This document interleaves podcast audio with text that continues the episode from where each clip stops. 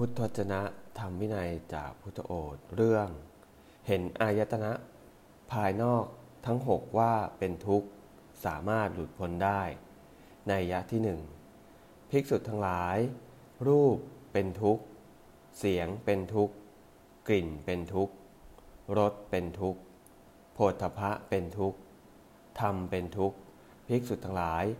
อริยสาวกผู้ได้สดับแล้วเห็นอยู่อย่างนี้ย่อมเบื่อหน่ายแม้ในรูปย่อมเบื่อหน่ายแม้ในเสียง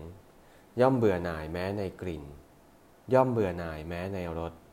ย่อมเบื่อหน่ายแม้ในโผฏฐัพพะย่อมเบื่อหน่ายแม้ในธรรมเมื่อเบื่อหน่ายย่อมคลายกำหนัดเพราะคลายกำหนัดย่อมหลุดพ้น